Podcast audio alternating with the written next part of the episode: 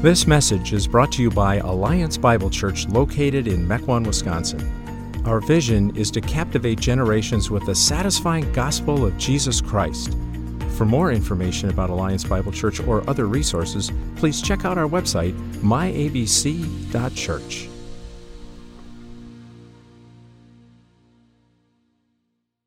The scripture reading for today is Luke 10 25 through 29.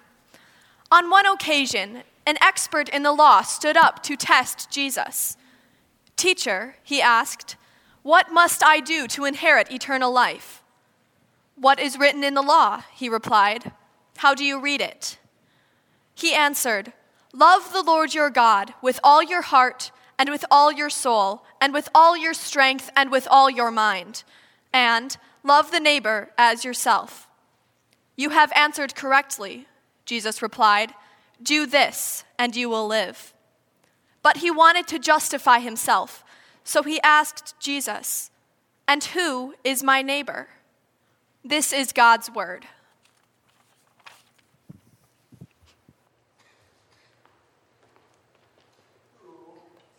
Is my neighbor. Who's my neighbor? About seven years ago, uh, my wife Adele and I, we were living in Spokane, Washington.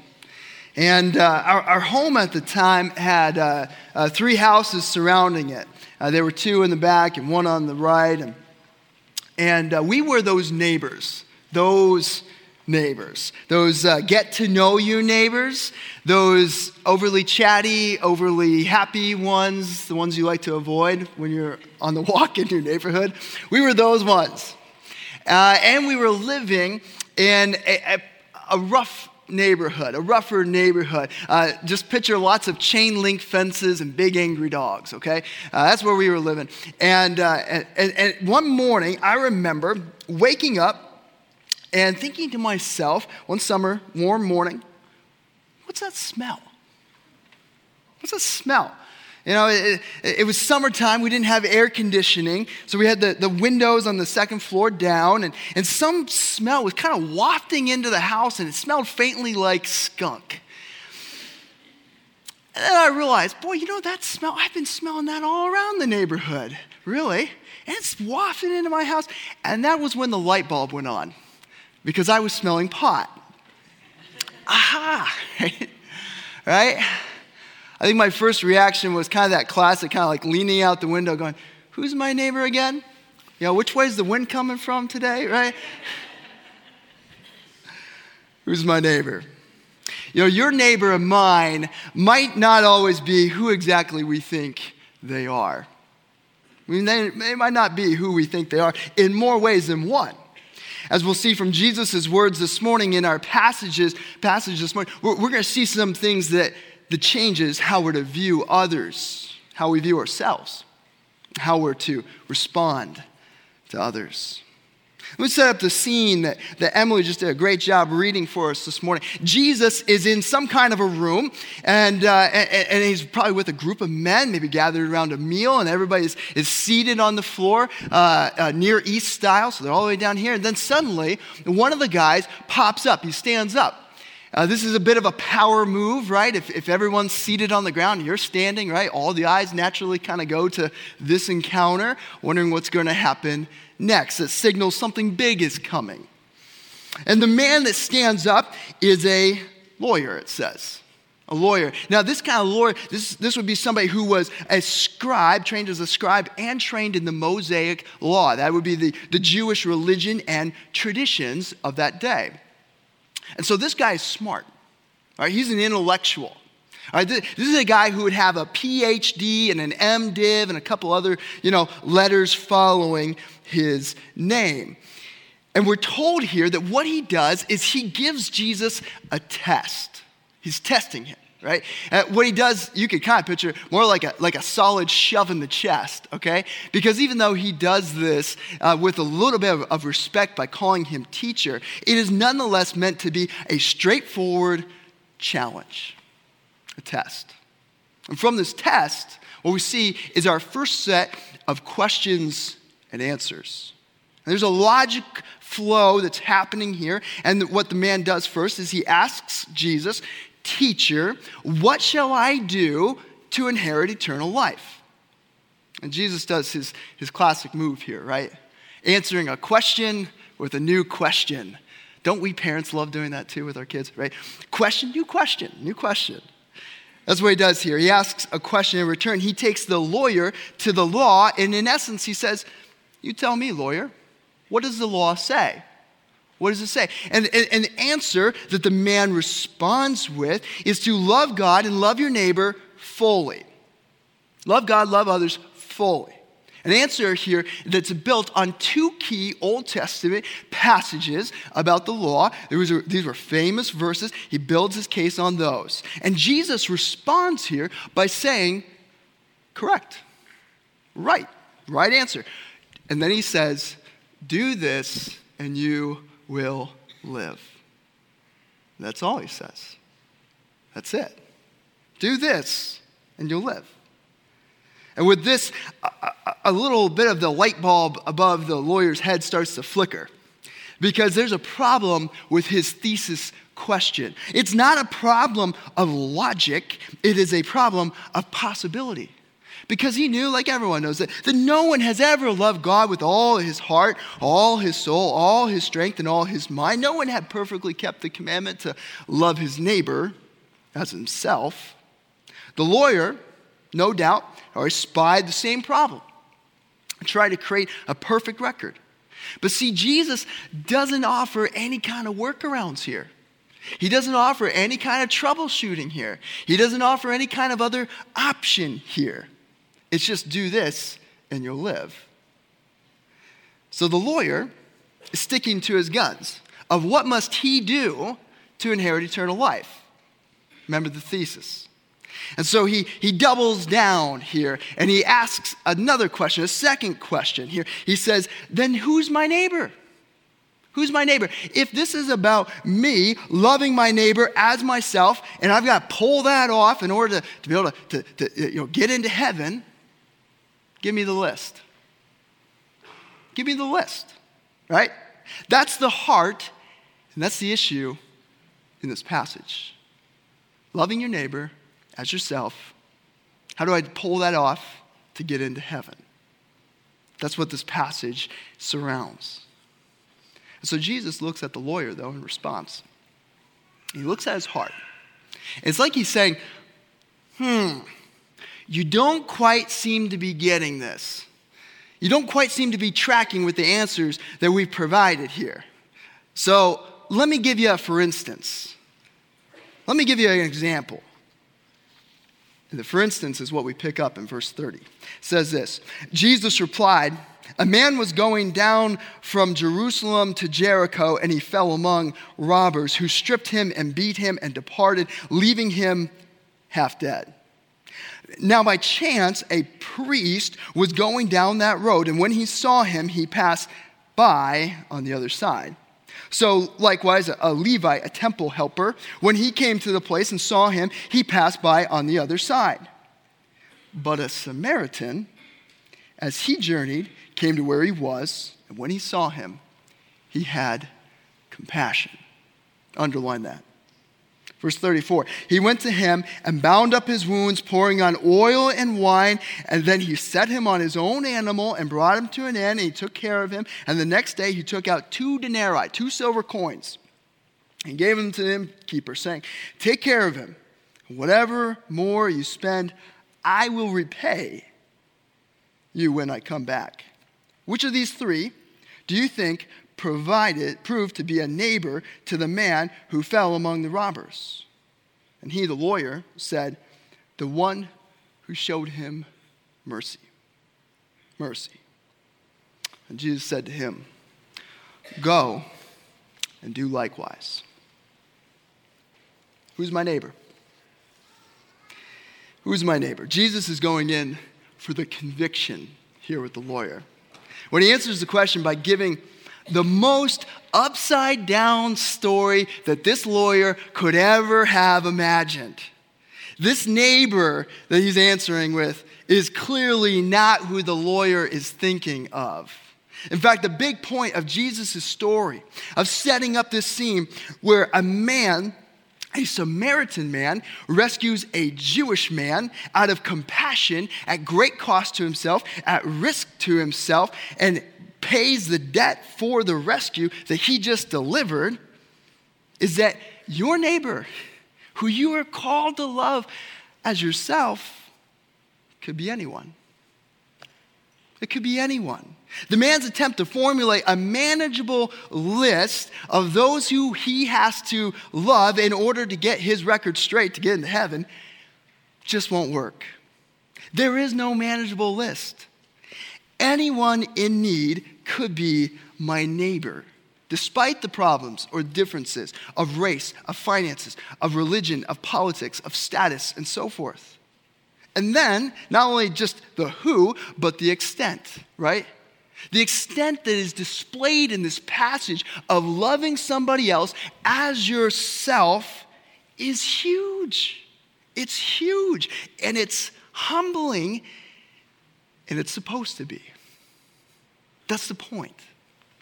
See, Jesus is showing the man, the lawyer, the distance between God's standard of what loving someone else looks like and the man's manageable list. He's showing the distance. Jesus blows the top off the idea of this manageable list of neighbors and blows the top off the idea that there's a, a certain set of dues when it comes to loving others. And instead, what is he doing? He's turning the question around at the end. Did you catch it? He moves from the man's question of who is my neighbor to the right question of who was a neighbor to the man. The question becomes are you being a neighbor. Not who's the list, it's who are you? Are you being a neighbor to the one in need? Do you show a kind of love described here as mercy? See, mercy here is love shown to the undeserving. Mercy. In both sets of questions, both sets of answers, the issue is love being shown to the undeserving. That's mercy. And it is not mercy that is supposed to start out there, it is mercy that starts right here. It starts with me and how much I've received. See, the reality that we need to glean from this, friends, is that anyone who wants to follow Jesus moves from who's my neighbor to being a neighbor. And then, reality, then, mercy starts with me. Mercy starts with me. It begins with me as a recipient of God's mercy, as someone who hasn't measured up, who isn't measuring up to fulfilling the commands that God has laid out of loving Him and loving others fully. We didn't live up to those commands. You know, I live in Port Washington. Right now, there's a big billboard in town. You can't possibly miss it. It says, Love God, love others, period. It's great. It's good. It's, that's true. And I can't do it. I can't do it. Not fully, not perfectly. So, not at all. I don't pull it off as someone who isn't, hasn't, and won't pass the test of perfectly loving God and others, mercy starts with me receiving it. And then that reality is shown to me as a giver of mercy. It starts with me again as a giver. Because freely we've received, so freely we're to give when it comes to mercy. Tim Keller writes on this passage we must remember the entire context of the parable of the Good Samaritan, or we can easily fall into the trap of moralism. Jesus is not telling us that we can be saved by imitating the Good Samaritan, even though he is clearly challenging, charging us to follow his pattern. Rather, Jesus is seeking to humble us with the love God requires so that we will be willing to receive the love God offers. Jesus uses the work, as he goes on to write, Jesus uses the work of mercy to show us the essence of righteousness God requires in our relationships. This is not optional. If a professing Christian does not do so, how can the love of God be in him? 1 John 3:17. The striking truth is that the work of mercy is fundamental to being a Christian. So, friends, this is a complete reversal in thinking. The new way that you and I need to approach the works of mercy isn't with this constricting view, this view that says, who's my neighbor, right? Who, who do I have to love? How much do I have to do? What, you know, give me the manageable list. It's not the constricting view. No, instead, it is the broadening view. The view that says, how can I be a neighbor? How can I show mercy to those who don't deserve it? not to those who are on the list, but anyone. And if God has shown me his abundant mercy, then that's my view. The mercy is to start with me in this way. This passage, then, it functions similar to so many other truths that we've seen throughout the, the New Testament that we forgive because we have been forgiven. We love because we have been loved. We show mercy because We've received mercy. That's how we operate as followers of Jesus Christ. That's why mercy begins with me. Well, I want to point something out in the first half of this, though, as we consider how mercy begins with me as a recipient. So, because it can be tempting for us to want to kind of rush right past the first five verses of this passage and get to the, to the exciting story, get to the parable part, right? But the parable is told to someone who thought of themselves as already being pretty good. In fact, they would be, have been considered an expert in being good and how to be good. We can judge him, though, because we don't realize how often we do the same thing that the lawyer did. How we argue with God and His mercy to try to justify ourselves in at least one of two ways. One of two ways. See, we can say, God, I don't really need to be a recipient of mercy. I really need, I, you know, listen, I, I, I'm not that bad. Just like the lawyer, we can fall into the moralism trap to try to justify ourselves. What we call the, the, the good person trap. What we call in church works based righteousness. The good person trap, for so many people, it hangs them right up there hangs them right up there. See, see, being a good person is all about trying to do one thing move the goalposts. It is all about trying to move around these things, adjusting what we're supposed to do, what's required to be done, the do's and don'ts, until we ourselves can finally get over them. That's what being a good person is all about. It's all about changing the standards around enough till we consider ourselves to be good. What we're doing is we are swapping out the standard, God's standard, for our standard. It's like in high jumping. If we were to be jumping over the bar, we're, well, we're just going to lower this a little bit.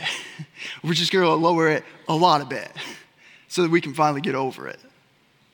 That's the good person trap. Second, we can argue by saying, God, I need your mercy, but just a little bit. Just, just a little bit of it, right? I know I'm, I'm pretty good, but I'm not perfect. I've made some mistakes. So we try to create what I would call the, the patch job of mercy. See, we ourselves are doing things, you know, in our minds, we're thinking we, we're doing 60% right. We need God to fill in the other 40%, right? We got 60% good, we got 40% mercy. And together, we're going to get over this. We see ourselves as a good person, just in need of a little bit of help, just a little bit of help to manage our problems, our mistakes. Most of the time, though, we, we even prefer to write off the fault of those things onto some other reason that it's our genetics, it's our government, it's our spouse's fault, right? It's anything but our fault.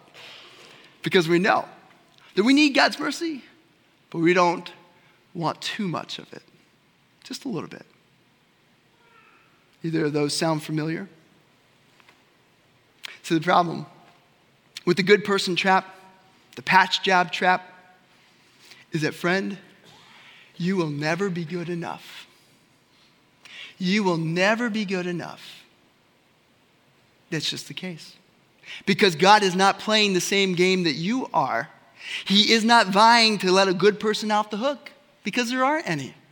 He isn't interested in the patch job when the only thing that will work is a complete overhaul. We can argue, we can look for loopholes, we can shift the blame, all because we do not want to admit that our sin is our fault. But what God is doing is He's looking at His standard. He's not looking at yours. He's not looking at the version that you are. This is about not being good, being perfect. It's not 60 40, it's 100% or failure. It's heaven or hell. There's no middle ground with God. And the results are in. And guess what? We all failed. Every last one of us, we all failed. We didn't love God with all our heart, with all of our soul, with all of our mind, with all of our strength. We didn't love our neighbor as ourselves. In fact, if we look at this thing pretty closely, we did the opposite, didn't we? We didn't meet the standard. But the mercy of God, the good news, begins with us as being a recipient. Mercy stops the arguing. It stops the trying, it stops the, the, the, stops the victim status when it comes to our sin. It stops trying to move the goalposts of right and wrong. Mercy says, I failed. It's admitting wrong. It has to come to that. It has to confess. I failed. But because of Jesus, because Jesus took my failure, I can have his success applied to my account. This morning, that's where we're at. We haven't met the standard of mercy, but God's offering that through Jesus Christ, He's paid the price for us already, and so that the standard can be met. And let me tell you, as we understand that, there's so much freedom in that. There's such a release in the fact that I don't have to try to pretend anymore. I'm free to be honest. I am free because of the mercy of God. To be real. There's freedom in that. Great freedom and great joy. And it's out of there, and it's only out of there that we then get to move. From there, because God has shown me mercy, that I'm called to show it to others. It's in that sense that, again, mercy begins with me as a giver. Mercy begins with me as a giver. See, objects of mercy are intended to become conduits of mercy. Let me say that again for you. Objects of God's mercy are intended to become conduits of His mercy. As I mentioned earlier, there's no ducking this. If God has shown you mercy, you're to show it. Period. Showing mercy to others is a mark of having received it yourself.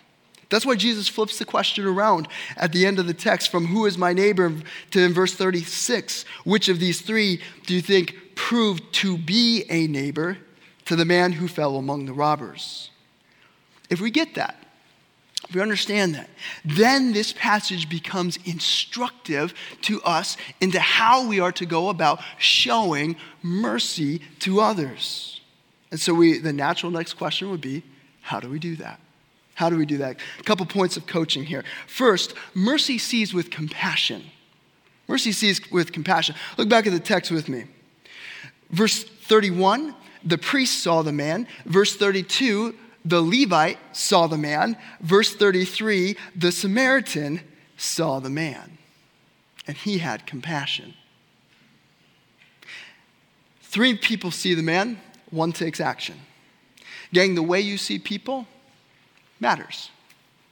The way you look at others matters. Mercy as a giver really starts right there in how you're looking at others around you, others that are not deserving of mercy, others that are not deserving of love, others that are not coming through. That's our crowd. Now, by all means, mercy in this passage can be defined here as love or caring for the undeserving. It's a call of compassion that moves to action. But the beginning point is seeing. It's seeing. You know, I lived in Chicago. I remember many times as a college student feeling utterly overwhelmed by the poverty, drugs, addictions that you're confronted with every single day when you live downtown. Every day. Just feeling overwhelmed by it all again and again and again. And the temptation of my heart was to either have a naive heart, a disengaged heart, or a hard heart. But you don't have to live in downtown Chicago or downtown Milwaukee to have that temptation. In fact, you could be walking from Jerusalem to Jericho. Same temptation.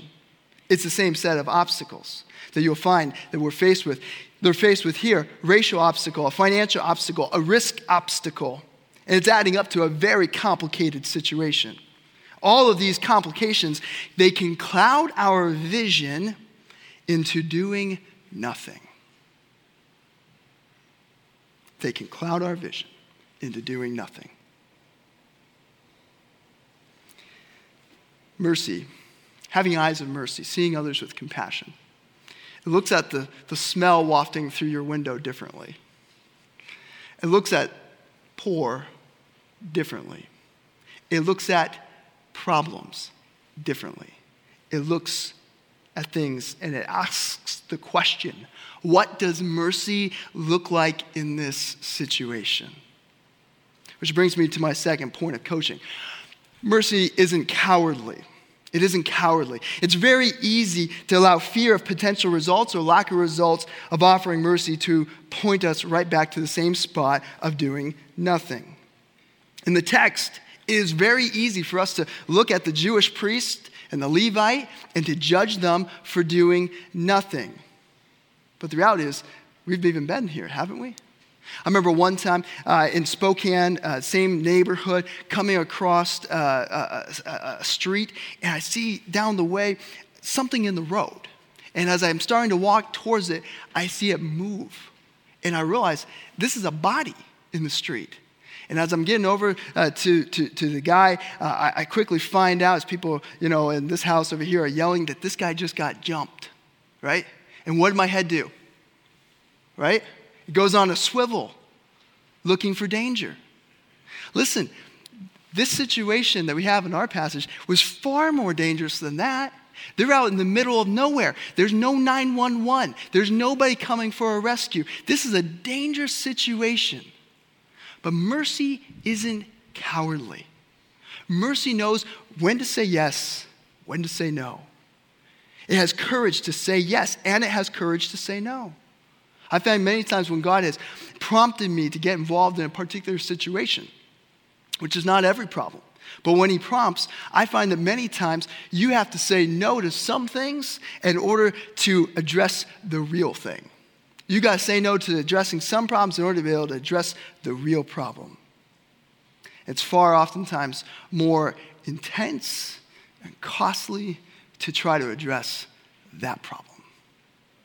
Which brings me to my third and final point of coaching mercy is costly.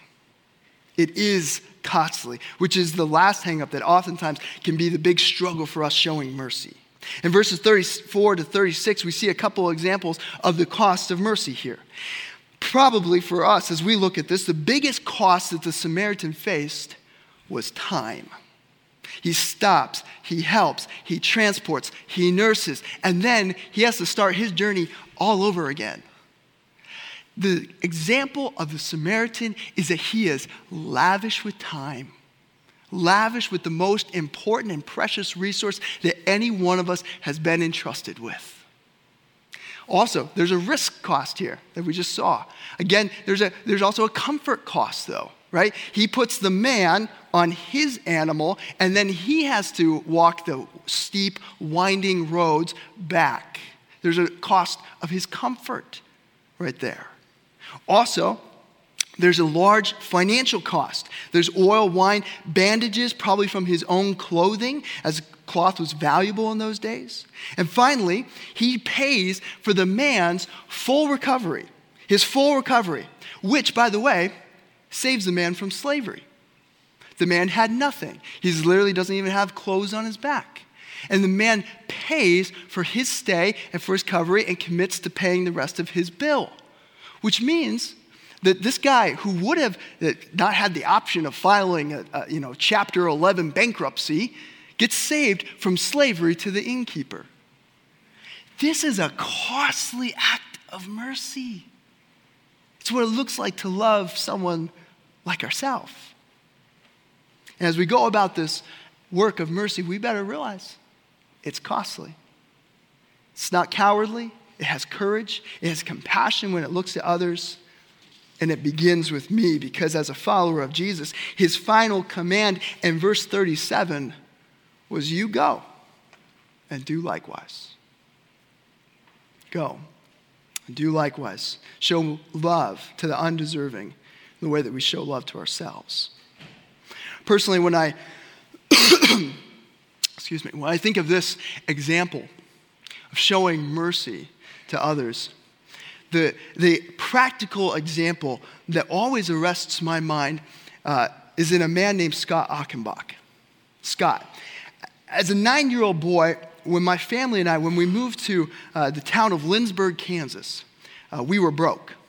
We didn't advertise it, uh, but that was the state of things. My, my dad uh, was trying to sell insurance. My mom was working at McDonald's, trying to make ends meet was, was a serious challenge. And, uh, and one evening, uh, Scott uh, called up my dad. We, we, didn't really know Scott. Scott went to our, our, our, church, and he owned the local grocery store. And Scott invited my, my dad to come uh, by after he was done with work and the, the store closed. And Scott walked my dad up and down those aisles of that grocery store. And he said things like, Dan, do your boys like pizza? Dan, do, do your boys like cereal? As they're going, Scott's just stuck in the cart. As a nine year old boy, I still remember that image of them walking in those doors with groceries in their arms and just being so excited that the refrigerator was going to be full, the freezer was full. That's mercy. That's what mercy looks like. And that is the beautiful thing that God has charged you and me as followers of His, as recipients of His mercy who have stopped arguing with Him about it, to then turn and go and do likewise. Let's pray. Father, we know. We know that mercy is complicated, difficult, and awkward. It often is, and it's often unfruitful. In this passage, God, we know it's not the sum total of your wisdom and your instruction on mercy. But we also know, God, that we're struggling with just meeting this passage. That we struggle with compassion. We struggle to see others differently. We struggle to bear, bear the cost of mercy and to not be scared. I ask that you would come in, encourage our hearts, and lead us in a way that shows us how mercy begins right here with us. We pray that in your name. Amen.